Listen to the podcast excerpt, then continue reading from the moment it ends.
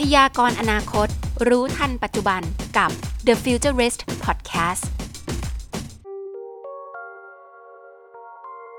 ดีค่ะ The Futurist วันนี้อยู่กับแจนนะคะ จากช่อง See Me Again ค่ะ ต้องบอกก่อนเลยว่าเรื่องที่จะมาคุยกันวันนี้นะน่าสนใจมาก ๆ เลยค่ะพ่อค้าแม่ค้าคนไหนที่ทำร้านอาหารต้องดูเลย เพราะว่าต้องยอมรับว่าทุกวันนี้เนี่ยร้านอาหารเยอะขึ้นเรื่อยๆ การแข่งขันก็สูงขึ้นเรื่อยๆค่ะ แล้วเราจะทำยังไงบ้างเพื่อมัดใจผู้บริโภคไว้ได้ การแข่งขันเนี่ยก็แบบเยอะแล้วใช่ไหมเทคโนโลยีอะไรบ้างที่จะสามารถเข้ามาช่วยได้ หลายคนอาจจะเอ๊ะเทคโนโลยีเนี่ยมันจะเกี่ยวกับอาหารได้ยังไง วันนี้ค่ะอาจารย์พามาทำความรู้จักกับ Eat Lab บริษัทสตาร์ทอัพด้าน food tech โดยเฉพาะเลยค่ะ วันนี้เราก็ยังอยู่กับอาจารย์ซุงเหมือนเดิมนะคะ สวัสดีค่ะอาจารย์ซุงค่ะ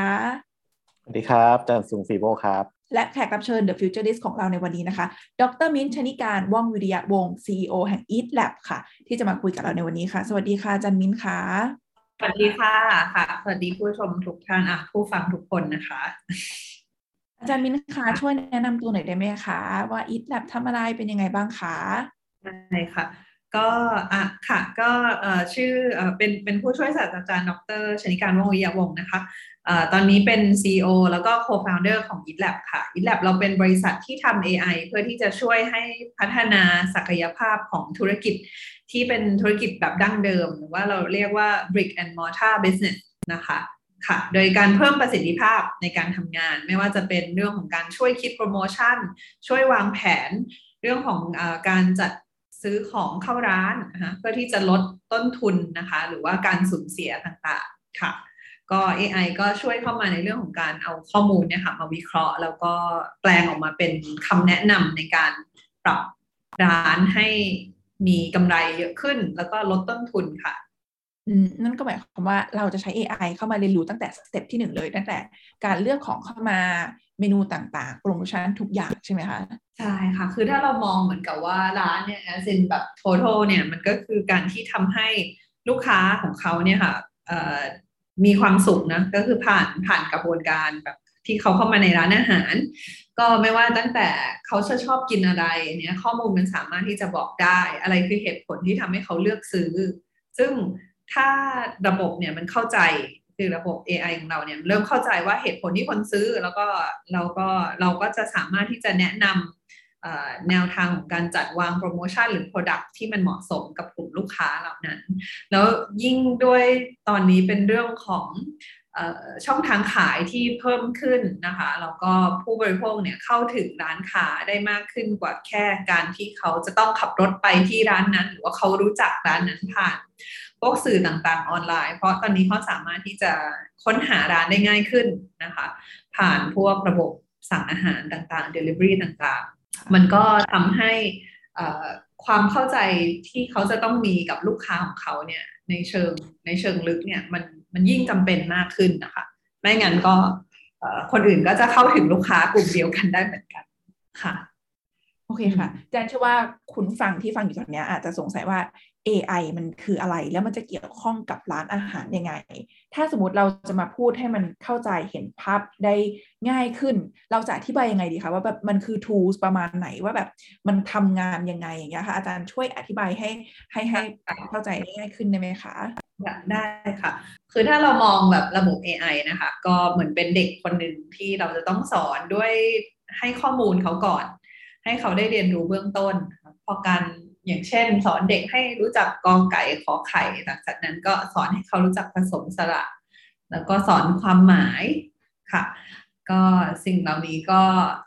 ถ้าถ้าจะให้อธิบาย AI ง่าย ๆ ก็น่าจะเป็นประมาณนี้ค่ะ เขาเรียนรู้บนข้อมูล แต่จริงๆ แล้วมันมี AI อีกหลายรูปแบบนะคะ ที่ไม่จำเป็นจะต้องให้เรียนรู้บนข้อมูลตั้งต้นเหมือนกัน แต่ลักษณะก็คือเป็นการสร้าง กระบวนการตัดสินใจอะค่ะเช่นเหมือนกับโลจิกเนี่ยแหละ ในการที่จะบอกว่าถ้าเป็นสิ่งนี้เราก็จะไปเป็นอย่างนั้น ถ้าเป็นนี้แล้วก็จะไปเป็นอีกอย่างนึงเป็นระบบอัตโนมัติบางอย่างค่ะ ที่ที่เราไม่ต้องไปทำซ้ำอย่างสมมติว่าถ้าเดิมเนี่ยเราต้องทำต้องคิดหาสูตรเนี่ยเดิมๆคราวนี้เราก็ให้ระบบมันคำนวณพอระบบคำนวณถัดไปมันก็จะมีการปรับสูตรด้วยตัวของมันเองเนาะปรับยังไงให้มันลด ความผิดพลาดในการนำไปใช้ครั้งหน้าอย่างเงี้ยค่ะอันนี้ก็คือเป็นเรื่องระบบที่มันเริ่มฉลาดแล้วมันรู้จักพัฒนาตัวเองขึ้นมาได้ค่ะ จากสูตรที่เราป้อนให้ไปโอเคค่ะงั้นถ้าเราพูดกันง่ายๆเราก็จะมองว่า Eat Lab เนี่ยมันคือระบบหนึ่งระบบที่ร้านอาหารสามารถนำไปใช้ได้ ดังนั้นทุกครั้งที่เขาซื้อของเข้ามาเรื่อยๆเนี่ยเขาก็จะคีย์เข้าไปบอกระบบว่าครั้งนี้เขาซื้ออะไรบ้าง แล้วพอเก็บเป็นข้อมูลเยอะขึ้นเรื่อยๆเนี่ยมันก็จะสามารถวิเคราะห์มาได้ใช่ไหมคะ ค่ะค่ะรวมถึงค่ะเมนูอาหารต่างๆ ที่เวลาคนมาอะถ้าเราพูดเห็นภาพเลยว่า ร้านอาหารในยเมนูมีเมนูเยอะมากเลย แต่มันก็ไม่ใช่ทุกเมนูที่จะขายดีทั้งหมด แต่ว่าอืมดังนั้นเนี่ยเราก็จะสามารถเลิร์นได้แล้วว่า เอ้ย เมนูนี้ไม่ต้องมีก็ได้ เพราะว่าผ่านมาหกเดือนแล้วไม่มีคนสั่งเลย ระบบตรงนี้ก็จะเข้ามาช่วยเราถูกต้องไหมคะอาจารย์คะค่ะ ก็นอกจากมองในอดีตอะค่ะมันสามารถที่จะมองโอกาสของการขายในอนาคต คือเนี่ยคือสิ่งที่เราบอกว่าเรียนรู้ข้อมูลจากอดีต แต่กำลังจะบอกว่าอนาคตอะอาจจะเปลี่ยนไปได้นะ ถ้าคุณทำหนึ่งสองสามสี่ค่ะ ก็อย่างเมื่อกี้ที่พูดว่าเมนูที่ขายดีอาจจะไม่ใช่เมนูที่จะขายดีในอนาคตอะไรเงี้ยค่ะ คือการที่ร้านหลาย ๆ ครั้งก็จะเอาเมนูที่ขายดีอยู่แล้ว มาจัดเซตจัดโปรโมชั่นใช่ไหมคะ ซึ่งถ้าเราลองจินตนาการว่าเราไปร้านหนึ่งเราก็ชอบกินอย่างเงี้ยแหละ แต่เราคงไปกินไม่ได้ทุกวัน หรือว่าถ้าไปทุกวันเราคงกินไม่ได้สามมื้ออะไรเงี้ย เพราะว่าคนเราก็ครับเบื่อเบื่อได้เนาะนะคะค่ะเอ่อแต่ว่าถ้าถ้าระบบเนี่ยมันให้จัดโปรโมชั่นซ้ำๆเดิมเนี่ยมันจะกลายเป็นว่าลูกค้าเนี่ยสุดท้ายอะค่ะมันจะมีความถี่ระดับหนึ่งที่เขามาได้ที่ร้าน แต่ว่ายอดขายของร้านเนี่ยจะลดลง เพราะว่าเออบางทีเราก็อยากจะสั่งอะไรที่มันหลากหลาย ฉะนั้นระบบเนี่ยมันจะคอยพยายามมองหาโอกาส พยายามมองหาการเกิดขึ้นของการขายในอนาคตค่ะ อืม โดยที่ย้อนกลับไปว่า เอ้ยอะถ้าในเมนูที่ลักษณะคล้าย ๆ กันเนี่ย มันมีเมนูไหนอีกบ้างนะ ที่ที่สามารถที่จะเอิ่มเอามาเอามาชูขึ้นมาให้คนเห็น แล้วก็มีลักษณะคล้ายๆกับเมนูขายดี แต่ไม่ใช่เมนูนั้นสัทีเดียวค่ะ อาจารย์มินคะแล้วถ้าสมมติว่าเราเราเรามีระบบเข้ามาช่วยในเรื่องของการจัดการต่างๆนานาแล้ว ถ้าสมมติเมื่อกี้อาจารย์พูดว่าเกี่ยวกับความพึงพอใจของผู้บริโภคเหมือนกัน แล้ว Eat Lab ประเมินหรือว่าดูเรื่องของความพึงพอใจอย่างไรบ้างเหรอคะ มันมันทำงานยังไงล่ะคะอืมก็ถ้าลองเล่าง่าย ๆนะคะ อาจจะแบบเหมือนกับอย่างตัวเราเองเนี่ยเวลาเราจะซื้อของอะไรสักอย่างหนึ่งเราก็จะประมวลแล้วว่า อืมมันคุ้มหรือเปล่านะ มันคุ้มที่จะจ่ายไหม ค่ะ นั่นก็คือโมเดลของเราเนี่ยเป็นโมเดลที่พยายามที่จะคำนวณค่าความคุ้มค่าค่ะอะของการซื้อแต่ละครั้ง ก็คือถ้ายิ่งคุ้มเนี่ย คนก็จะยิ่งซื้อเยอะถูกไหมคะอ่าเข้าใจค่ะคุ้มของเรากับคุ้มของเพื่อนเรา หรือว่าการที่เราไปร้านนี้ความคุ้มของเราไม่เหมือนกัน เพราะว่าเรามีช้อยที่ไม่เหมือนเดิมค่ะข้าวผัดกุ้งกับข้าวผัดข้าวผัดปูอย่างเงี้ย สมมติราคามันต่างกันยี่สิบาท สมมติจากร้อยหนึ่งเป็นร้อยี่สิบใช่ไหมคะแล้วเราก็ดูยอดขายแล้วก็จะสามารถสุดท้ายถอดออกมาได้ว่าคนเนี่ยให้คุณค่ากับปูเนี่ยเท่าไหร่เมื่อเทียบกับกุ้งอืมเข้าใจอันนี้เป็นตัวอย่างหนึ่งของเรื่องของวัตถุดิบ แต่ว่ามันก็จะมีด้านอื่น ๆ อีก เช่นโลเคชันเอ่อแอมเบียนต่างๆเนาะบรรยากาศหรือว่าเอ่อเป็นโอเคชันของการมามาทานอาหารหรือเปล่าค่ะ ก็ขึ้นอยู่ มันก็จะมีบริบทอื่น ๆ อีกนอกนอกเหนือจากจากเรื่องของเรื่องของวัตถุดิบค่ะ เคยแวะไปทดลองระบบที่ Eat Lab นานมาแล้วครับ หลายปีละ คุณคุณว่าค่ะวัดความสุขผมได้ด้วยใช่ไหมครับ พี่มิ้นอ๋อค่ะ ก็ตอนคือเล่าอย่างเงี้ยจะต้องย้อนไปเล่านิดหนึ่งเริ่มแรกเริ่มนะคะ ตอนแรกเนี่ยเราเริ่มพัฒนาด้วยด้วยความตั้งใจที่ว่าเราอยากจะวัดความสุขเอ่อของคนนะคะ อยากจะทำให้สิ่งนี้ค่ะ มันเป็นกลไกในการขับเคลื่อนแนวทางการทำงานหรืออะไรต่าง ๆ ใช่ไหมคะแล้วก็ได้ได้เริ่มสร้างห้องแลบขึ้นมา ซึ่งอยู่ในมหาวิทยาลัยเทคโนโลยีพระจอมเกล้าธนบุรีนะคะ เป็นห้องแลบที่เรารับทดสอบอาหารค่ะ แต่ว่าแทนที่จะถามผู้บริโภคว่าเขาชอบกินไหมแล้วที่จะดูความอร่อยอร่อยของการกิน ถ้าอย่างตัวเราเองก็อาจจะพอจะ พอจะนึกได้เหมือนกันนะเวลาแบบโอ้โหแบบกินจนแบบ คือพออาหารมารู้ตัวอีกทีจะถ่ายรูปแบบอาหารหมดแล้วอะไรอย่างเงี้ยคือคือแบบเป็นอาหารที่แบบว่าชวนน่าทานมาก ๆ อะไรแบบเนี้ยค่ะเราก็จะมีการวัดเรื่องของความเร็วในการกินเนาะจังหวะตักอะไรต่างๆ เพื่อที่จะบอกว่าเอ้ยอันเนี้ยคือเขาชอบอันก็เป็นจุดเริ่มต้นแต่ว่า พอเราเริ่มเริ่มเข้าไปในตลาดกลุ่มที่เป็นเอ่อ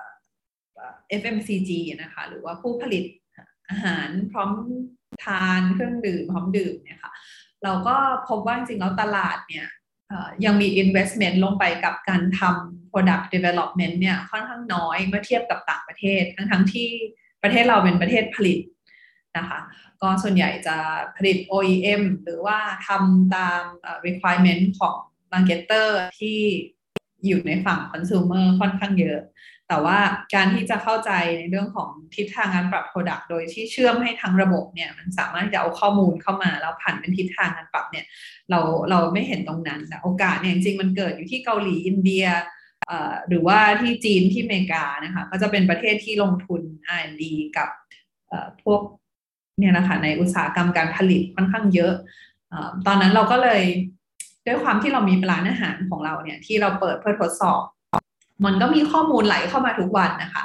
มีเรื่องการซื้อเราทดลองปรับเมนูใหม่ ถ้าอย่างยกตัวอย่างก็คือตอนแรกเนี่ยทำเป็นข้าวหน้าหมูย่างข้าวหมูย่างนะคะชื่อว่าข้าวหน้าหมูโอชาค่ะข้าวหมูโอชาใช่ แล้วก็ AI เนี่ยมันก็ค่อยๆเลินว่าเออคนชอบเพราะอะไร ชอบเพราะความย่างของมัน มันก็เลยมีไก่ย่างมาแหละข้าวไก่ย่าง แล้วหลังจากนั้นถ้ามันไม่ใช่ข้าวมันก็เริ่มแบบ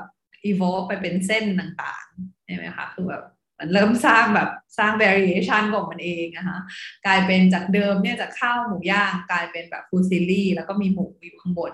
แล้วก็ถัดไปอีก step หนึ่งกลายเป็นกลายเป็นสปาเกตตี้ที่มีแบบหนังปลาแซลมอน สุดท้ายจากเดิมเนี่ยขาย 60 บาท สุดท้ายขายอยู่ 226 บาท คือเป็น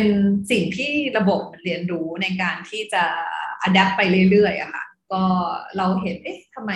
เอ๊ะเราก็คิดว่าจากเดิมเรายอดขาย say ว่าเดือนละสักแปดเก้าหมื่นก็คูณสามเข้าไปภายในห้าเดือนค่ะ ยอดขายเราเพิ่มขึ้นสามเท่าในห้าเดือนเราก็แบบ เออ อย่างนี้มันน่าจะทำได้เนาะแบบ เราน่าจะทำทำ solution บางอย่างให้ร้านอาหารได้เหมือนกันเขาก็น่าจะต้องการไหมเพราะว่าเราก็เห็นผลเยอะเลยอะไรเงี้ยค่ะ ก็เลยเป็นที่มาของทั้งหมดทั้งมวลว่างั้นเราลองมาทำตัวที่เป็นซอฟต์แวร์เป็น solution ให้กับร้านอาหาร ค่ะหลังจากนั้นก็เลยเริ่มเริ่มไปทำงานกับส่วนที่เป็น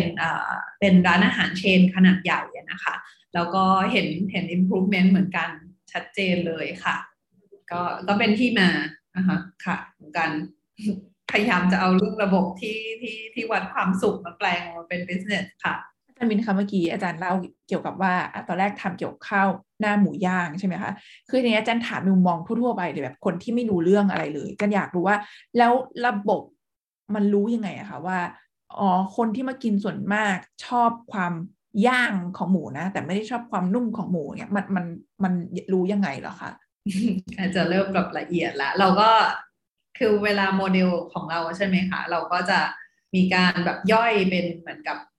feature ย่อยๆของมันนะคะ ว่า Product เนี้ยมันประกอบด้วย feature อะไรบ้างถูกไหมคะซึ่งถ้าเป็นอาหารเนี่ยก็คงจะต้องมีเรื่องของรสชาติเนาะมีเรื่องของ texture มีเรื่องของอะไรต่างๆ วัตถุดิบต่างๆค่ะ แล้วก็เนี่ยเข้ามาใส่เหมือนกับเวลาที่เราทำ pricing บนแพลตฟอร์มของเราเอง เราจะรู้ได้ไงว่าเราควรจะชาร์จตังลูกค้าเราเท่าไหร่ถูกไหมคะค่ะก็ทำการทดลองว่า ฟีเจอร์ไหนเนี่ยที่มันจะหมายถึงมูลค่าที่ลูกค้ายอมจ่าย เราก็จะถาม feedback ากจากคนที่มาลองด้วยใช่ไหมเพื่อที่จะได้ได้รับรู้ข้อมูลเพิ่มเติมมากขึ้นถูกไหมคะมันจะสะท้อนมาในข้อมูลยอดขายค่ะ อืมโอเค เพราะฉะนั้นตอนนี้ service ที่ Eat Lab ทำออกมาเนี่ยก็เลยเป็นเรื่องของการเอาข้อมูลยอดขายย้อนหลังเนี่ยค่ะ ออกมาเพื่อที่จะหาเนี่ยเหตุผลของการซื้อของลูกค้า ปัจจุบันมันแม่นยำมากไหมคะ ว่าสิ่งที่สะท้อนออกมาทั้งหมดเนี่ยมันมันทำให้เราเข้าใจผู้บริโภคของเรามากขึ้นจริง ๆทำให้เราสามารถ develop ต่างๆ ได้ถูกต้องไปทิศทางที่คนมามาเขาชอบจริงๆเนี่ยค่ะ ก็อันนี้ส่วนใหญ่เราจะวัดจาก testimony ของลูกค้าของเราเนาะว่าเขาใช้แล้วมันเกิดผลยังไงกับร้านเขา ก็จะมีตัวอย่างอย่างร้านลูกค้าเราเนี่ยค่ะ ตอนนี้ก็จะเป็นกลุ่มที่เป็นร้านอาหารเชนที่มีสองสาขาขึ้นนะคะ ไม่เกิน 20 สาขา เป็นส่วนใหญ่ค่ะ แล้วก็จะมีกลุ่มเล็ก ๆ ที่เป็นกลุ่มร้านอาหารเดี่ยวๆที่เจ้าของร้านเนี่ยเปิดใจแล้วก็เอาข้อมูลเข้ามา เพื่อที่จะช่วยในการตัดสินใจ ก็ยกตัวอย่าง improvement ที่เกิดขึ้นนะคะ ถ้าอย่างเชนเนี่ยเราจะเห็นค่อนข้างเยอะหมายถึงว่า improvement มันจะแบบชัดเจนมาก เพราะว่ามันมีวอลลุ่มใช่ไหมคะก็อาจจะเห็นถ้ายกเป็นเปอร์เซ็นต์เนี่ย ก็อย่างมีแบรนด์อันนี้จะแบบยกตัวอย่างแบรนด์หนึ่งที่เห็น improvement ของยอดขายชัดเลยอะคะก็สามสิบเจ็ดเปอร์เซ็นหลังจากที่เริ่มใช้ service ของเราในเดือนถัดมา ค่ะ แล้วก็เกิน 45%ของยอดยอดรายรับที่เพิ่มขึ้นเนี่ยมันมาจากตัวเซตเมนูที่ระบบเราเป็นคนออกแบบให้ เกิน 45%ค่ะซึ่งเขาไม่เขาคืนทุนแบบภายในแบบหนึ่งอาทิตย์หรืออะไรประมาณเนี้ยมั้งคะหรือน้อยกว่านั้นอะไรเงี้ยค่ะ อ๋ออ่าซึ่งถ้าร้านเล็กหน่อย เราก็จะเห็นเห็นแบบอ่า volume การเพิ่มไม่ได้เยอะมาก เพราะว่าเขาไม่ได้มี traffic เยอะหรืออะไรเงี้ยนะคะ ก็จะโดยเฉลี่ยอยู่ประมาณ 10-20%นะคะของยอดขายที่เพิ่มขึ้น จริงๆ แล้วมันเป็นเรื่องที่เขาปรับน้อยมากเลยนะ แต่ว่าเห็น Impact เยอะมากค่ะ แต่ร้านส่วนใหญ่จะจะเหมือนกับยุ่งกับการทำอย่างอื่นจนลืมส่วนเนี้ย แล้วเขาคิดว่าการทำโปรโมชั่นคือการลดราคา ซึ่งไม่ใช่แบบนั้นเสมอไปค่ะ เมื่อกี้จะถามว่าอย่างนี้ผมเดาถูกไหมครับ ก็คือ Eat Lab อะได้ได้ income จากจากเปอร์เซ็นต์เนี่ยครับ เปอร์เซ็นต์จากที่เขาได้เพิ่มอย่างนี้ไหมครับ หรือ model business เป็นยังไงครับจริงเราอยากชาร์จแบบนั้น แต่เราเราไม่ได้คอนโทรลแบบพวกเอ่อ customer acquisition channel ของเขา อืม unless ว่าเราไปเชื่อมต่อกับระบบ delivery เราก็ชาร์จเป็นอ่าเป็นเป็นเป็นคล้ายๆ กับเป็นแบบ transaction fee อะไรอย่างเงี้ยแต่ว่าตอนนี้ค่ะเราเป็น SaaS ก็คือเป็น subscription per month สำหรับ user กลุ่มร้านอาหารของเราซึ่งไม่แพงนะคะ ประมาณพันกว่าบาท ก็คือเริ่มต้นที่พันสองเก้าเก้าต่อเดือนค่ะ ก็จริงเขาก็จะ turn ถ้าเขาถ้าเขาผลไปทำต่อเนี่ยเขาสามารถที่จะเห็น improvement ได้เลยภายในเดือนเดียวเนี่ยตั้งแต่แรกที่เริ่มทำก็มีหลายร้านเหมือนกันนะคะ บางร้านที่บอกว่าเนี่ยขนาดเขาแบบเขาเคยทำโปรโมชั่นของ Eat Lab อะแล้วตอนนั้นเขาเองก็ไม่เชื่อว่ามัน work เพราะว่าเจ้าของร้านก็จะมีแนวคิดของเขาเนาะเพราะว่าแบบร้านเขาแบบนี้แบบนี้อะไรเงี้ยพอเขาไปทำแล้วปรากฏหลังจากนั้นลูกค้าก็กลับมาแล้วก็จะถามถึงแต่โปรโมชั่นเนี้ย แล้วเขาก็แบบเออทำไมเขาถึงถามแต่โปรโมชั่นนี้ สุดท้ายเขาก็กลับมาร้านใหม่อย่างเงี้ยค่ะ ก็คือค่ะค่ะ ใช่แต่ว่าไม่ไม่ไม่เชื่อก็ต้องเชื่อนะมีเอไออยู่เบื้องหลังใช่ใช่หรือว่าบางอย่างอย่างเงี้ย เราบอกเขาบอกว่าไอ้ระบบมันบอกนะคะ ว่าแบบจากเดิมเนี่ยเมนูเนี้ยขายอยู่เจ็ดสิบห้าให้อัพราคาเป็นเก้าสิบห้าเราจะขายได้ เขาบอกว่าเขาก็นึกในใจเจ็ดสิบห้ามันขายไม่ได้ แล้วเก้าสิบห้ามันจะขายออกไงปรากฏขายดีฮะ ทำไมอะครับทำไมเป็นอย่างนั้นอะอ่าอันนี้คือเราไม่ได้ลงไปดูแบบละเอียดว่าแบบมันเป็นเมนูไหนนะ exactly อะค่ะค่ะ แต่ก็บางทีคือการเปรียบเทียบให้เห็นนะคะ แบบว่าการมองว่าเมนูนี้มันคุ้มอาจจะเพราะว่ามันอยู่ใกล้กับบางเมนูเขาก็เลยทำให้เขาตัดสินใจได้ง่ายขึ้นอะไรเงี้ยค่ะ อืมอืมแต่ว่าจริง ๆ มันลงไปถึง location ของของการออกแบบเมนูอะไรเงี้ยเลยไหมครับอ่า sequence อะไรแบบเนี้ยค่ะจริงๆ เรามี partner กับเอ่อ delivery company นะคะ ซึ่งกำลังจะเปิดตัวเนาะต้นปีนะคะก็ชื่อ Eat Hub นะคะ Eat Hub ค่ะ Eat Hub ก็ทำเราทำตัว back end AI ให้กับเขาทั้งหมดนะคะ ในการทำพวก sequence ของการจัดเรียงเมนู ว่าควรจะต้องเอาเมนูไหนขึ้นก่อน คือถ้าอย่างเราเองเนี่ยเวลาที่เราเข้าไปใน delivery app ใช่ไหมคะเราก็จะแบบเปิดดูสักพักหนึ่งแล้วก็แบบเฮ้ยร้านนี้มันไม่เจออะมันก็จะสวิตช์ออกไป แล้วส่วนใหญ่ไม่ค่อยกลับมาที่ร้านเดิมอะค่ะ อืม แต่ว่าถ้าเกิดเราทำยังไงก็ได้ให้คอน sumer เนี่ยแบบเห็นแค่เนี้ยแล้วตัดสินใจได้เลย คือ conversion มันจะแบบดีมาก อันนั้นก็คือสิ่งที่เกิดกับแบรนด์แบบ banana leaf ที่เราทำตัวโปรโมชั่นแล้วเห็นแบบยอดขายที่แบบมันกระโดดมากน่าสนใจพี่ แล้วมันมันมีอย่างเช่น ตัวโปรแกรมมัน generate เมนูใหม่มาได้เลยไหมครับ อ่าใช่ค่ะ คือก่อนหน้าเราทำตัวเมนูใหม่ ซึ่งจริงแล้วเมนูใหม่เนี่ย ส่วนใหญ่จะเห็นผลของการทำแบบ revenue improvement เนี่ยค่อนข้างเยอะ แต่ว่าร้านเนี่ยไม่ได้มีความพร้อมในเรื่องนี้สักเท่าไหร่นะทั้ง psychologically เนาะในเชิงแบบจิตวิทยาของเจ้าของร้านเอง ที่บอกให้เขาปรับเมนูที่เขาทำเองเนี่ยมันมันไม่ค่อยไม่ค่อย friendly กับชีวิตเขานิดนึง คือเขาจะมีความภูมิใจค่ะใน product ที่เขาสร้างขึ้นมาค่ะหมายถึงว่าถ้าสมมติเราใช้ระบบนี้แล้วเขาจะสาถ้าสมมติว่า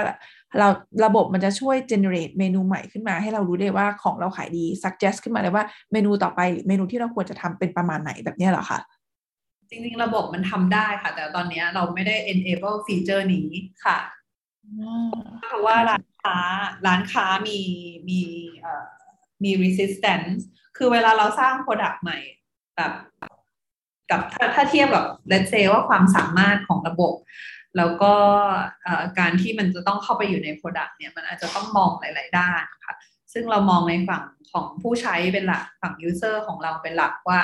เขาจะรู้สึกยังไง เวลาที่เขาเห็นคำแนะนำเพราะว่าสุดท้ายเนี่ยเป้าหมายก็คือ ทำยังไงก็ได้ให้ชีวิตของเขาเนี่ยดีขึ้นทำให้เขากังวลเกี่ยวกับร้านเขาน้อยลงทำให้เขารู้สึกว่าเขาสามารถที่จะเอ่อ control ชีวิตของเขาได้ไม่ใช่แบบว่ามีปัญหาเกิดขึ้นก็วิ่งไปแก้ มีปัญหาที่ก็ไปแก้อะไรเงี้ยมันจะวุ่นวายมากเลยค่ะแล้วก็มีความแบบกังวลใจอยู่ตลอดเวลา เราก็มองตรงนั้นแล้วก็ค่อยๆ trace กลับ มาทีละ step ค่ะว่า solution ที่เราทำได้เนี่ยมันมีอะไรที่จะไปช่วยทำให้ความรู้สึกเนี้ยมันเบาบางลงนะความกังวลใจมันลดน้อยลงเนี่ยค่ะ ก็เลยคือคำถามว่าทำได้ไหมทำได้ แต่ว่ามันมันไม่ได้กลายเป็น Product ของเรานะ Product ของเราตอนเนี้คีย์หลักก็คือช่วยเราคิดโปรโมชั่นประหยัดเวลาคิดค่ะ โอ้จริง ๆ แค่นั้นก็เยอะแล้วนะครับอ่าฮะค่ะ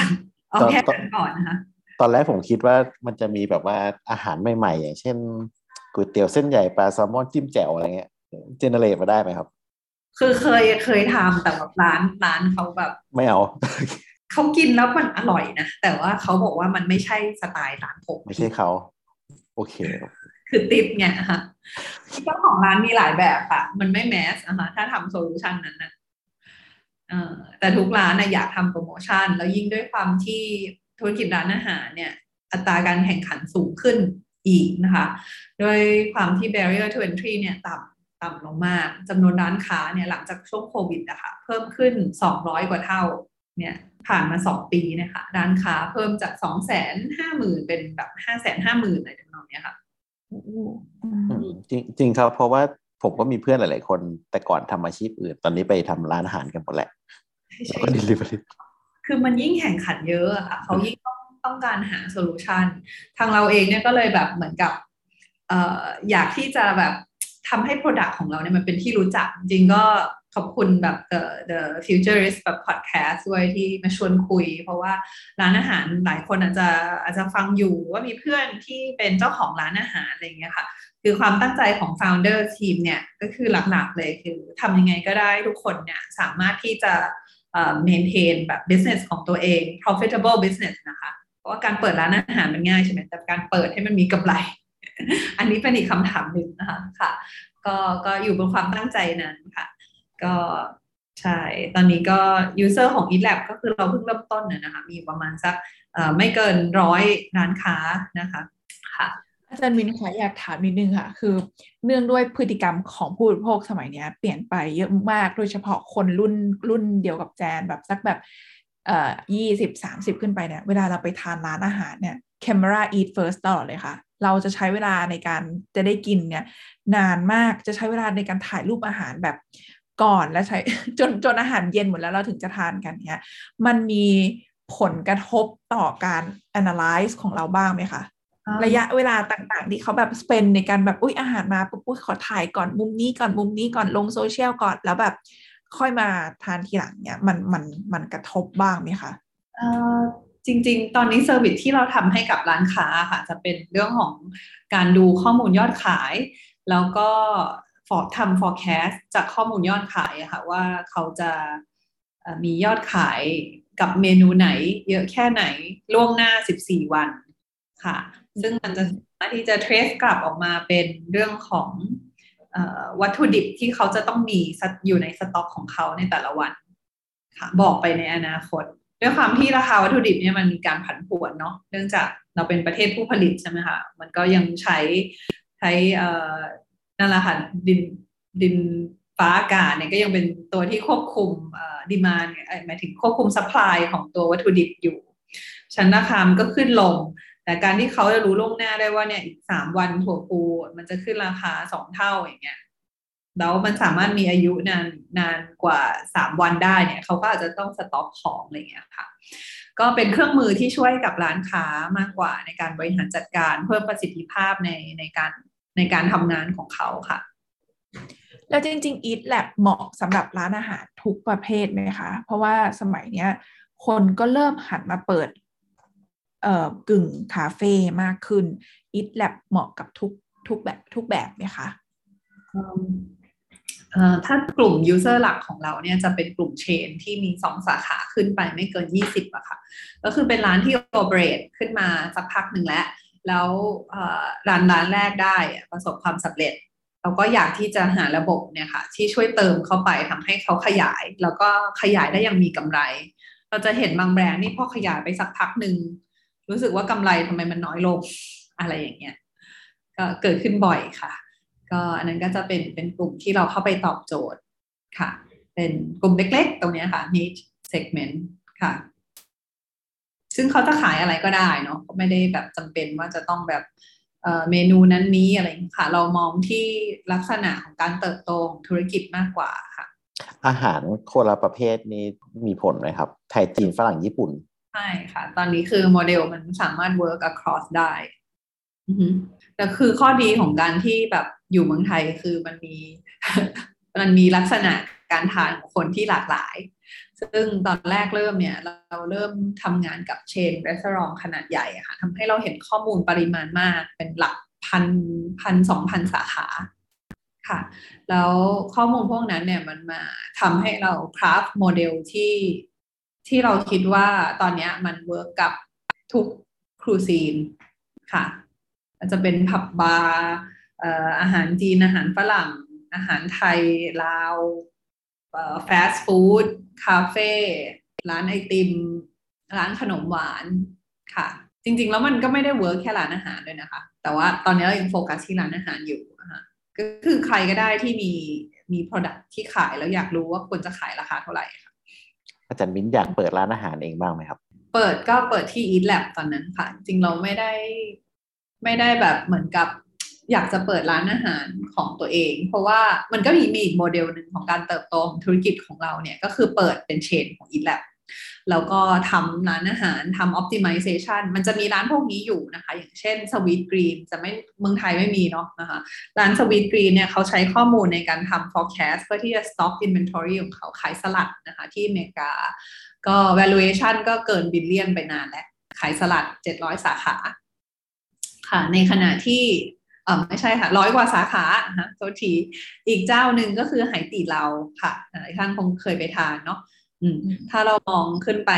ตอนที่เรานั่งที่เออใช่อร่อยมากบริการดีเนาะใช่ไหมคะเรามองขึ้นไปที่จากโต๊ะที่เราน่าจะเห็นกล้องค่ะ กล้อง AI ทำงานอยู่ในการวัดประสิทธิภาพการทำงานของพนักงาน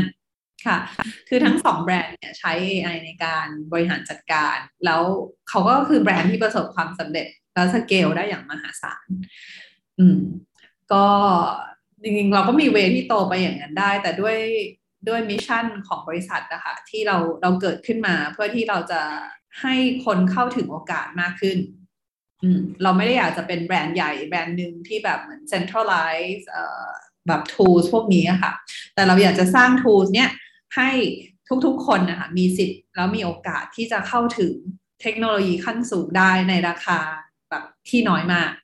ค่ะก็เป็นความใจแล้วมันก็เป็นเหตุที่แบบเราก็ไม่ได้เดินแบบเวที่เราจะแบบเหมือนกับ เอ่อ raise fund จากจากเออเราก็ตอนนี้เราทำ crowdfunding อยู่นะคะ ก็คือลูกค้าเราเนี่ยก็เป็น investor ด้วยเออเป็น beneficiary ด้วยคือคนที่ได้รับประโยชน์จาก eLab ด้วย แล้วที่สำคัญเขาเป็นส่วนหนึ่งของการพัฒนาแล้วก็การสร้างสิ่งเหล่านี้ไปด้วยกันนะคะ เรายังเชื่อใน inclusive economy ที่ทุกคนมีส่วนร่วมในการพัฒนาเทคโนโลยีนะคะ เราก็ไม่ได้เป็น AI ไม่ใช่เป็นเครื่องมือของคนที่มีเงินเท่านั้นนะคะ แต่ว่าเราอยากจะให้ทุกคนเข้าถึงโอกาสนี้ได้ ก็เลยก็เลยเนี่ยค่ะ เลยเริ่มทำ crowdfunding นะคะกับสินวัฒนาค่ะ จริงๆ น่าสนใจมากเลยนะคะ ก็รู้สึกได้ว่าตอนแรกมองว่าร้านอาหารกับเทคโนโลยีคงไม่ได้แบบไปได้ไกลแบบไม่ได้ไม่ไม่มีอะไรสามารถเสริมเติมกันได้มากขนาดนั้น แต่ว่าวันนี้คืออาจารย์มินได้แบบภาพให้เห็นภาพกว้างมากๆเลยว่าเออมันทำให้เทค เทคกับฟู้ดมันเข้าไปแล้วทำให้มันทุกอย่างมันสามารถเติบโตได้ส่งเสริมกันได้ ตอนนี้ตอนแรกเออเราเดินเข้าร้านอาหาร ถ้าไม่ทราบจากอาจารย์มิ้นคงคิดว่าเออกล้องจรปิดละมั้ง แต่วันนี้ก็เป็นความรู้ใหม่ว่าแบบอ๋อถ้าร้านอาหารเขาติดกล้องไว้อาจจะเป็น AI ในการที่ช่วยสอดส่องดูแลการบริการของพนักงานเพื่อพัฒนาเซอร์วิสของเขา ก็อาจารย์มิ้นคะสุดท้ายแล้วมีอะไรอยากฝากทิ้งท้ายไหมคะ ได้ค่ะ ก็จริงๆก็เป็นกำลังใจให้เจ้าของร้านอาหาร หรือว่าคนที่เป็นเพื่อนเพื่อนของคนที่เปิดร้านอาหารเนาะเออเพราะว่าจริง ๆ มันเป็นอาชีพที่ทุกคนทุกคนสามารถเริ่มต้นได้อะค่ะ แต่ก็ก็มีหลายคนที่อาจจะเจ็บตัวจากการเปิดเหมือนกันเนาะเพราะมันมี fixed cost ที่ต้องลงทุนไปเยอะในตอนแรก ก็อยากจะให้ให้ให้ลองมอง alternative อะค่ะตัวเลือกบางอย่างที่ทำให้ต้นทุนของเขาลดลง เช่นไม่ต้องแบบจ้าง marketer ใช้ระบบได้ไหม หรือมันมีระบบอะไร ให้เติมระบบเข้ามาแทนการเติมคนเข้าไปอะค่ะ ก็จะช่วยให้แบบธุรกิจของเราเนี่ยสามารถที่จะปรับตัวได้ได้ดีขึ้นง่ายขึ้น ก็ยังไงฝากสนับสนุน eatlab ด้วยนะคะ กดเข้าไปได้ eatlab.ai นะคะ ตอนนี้ก็เราก็ทำ crowdfunding ลองเสิร์ชดูสินวัฒนากับ eatlab นะคะ ค่ะได้ค่ะ ขอบคุณมากค่ะ น่าสนใจมากเลยค่ะ เป็นเทคโนโลยีที่ช่วยเรา แล้วก็ราคาก็จะสามารถจับต้องได้ สามารถส่งเสริมให้เราสามารถทำอะไรขยายต่อยอดไปได้อีกเรื่อยๆ เพราะว่าในปัจจุบันนี้โลกเราเปลี่ยนแปลงไปเร็วมากค่ะ คู่แข่งร้านอาหารก็มีมากขึ้นเรื่อยๆนะคะ ดังนั้นเนี่ยเราจำเป็นมากเลยค่ะ ที่ต้องเรียนรู้ลูกค้า หรือว่าทำความรู้จักกับผู้บริโภคของเราเนี่ยให้ได้มากที่สุดนะคะทำยังไงให้ถูกใจแล้วก็ตอบโจทย์ของเขามากที่สุดสำหรับวันนี้นะคะแจนขอบคุณคุณมินมากๆเลยนะคะ ที่มาพูดคุยกันใน The Futurist นะคะ แล้วก็ขอขอบคุณอาจารย์ซุงด้วยนะคะ และในตอนหน้านะคะ The Futurist จะมาพูดคุยกันเรื่องอะไร สามารถรอติดตามชมกันได้เลยค่ะ ขอบคุณค่ะค่ะขอบคุณครับค่ะค่ะ พยากรณ์อนาคต รู้ทันปัจจุบันกับ The Futurist Podcast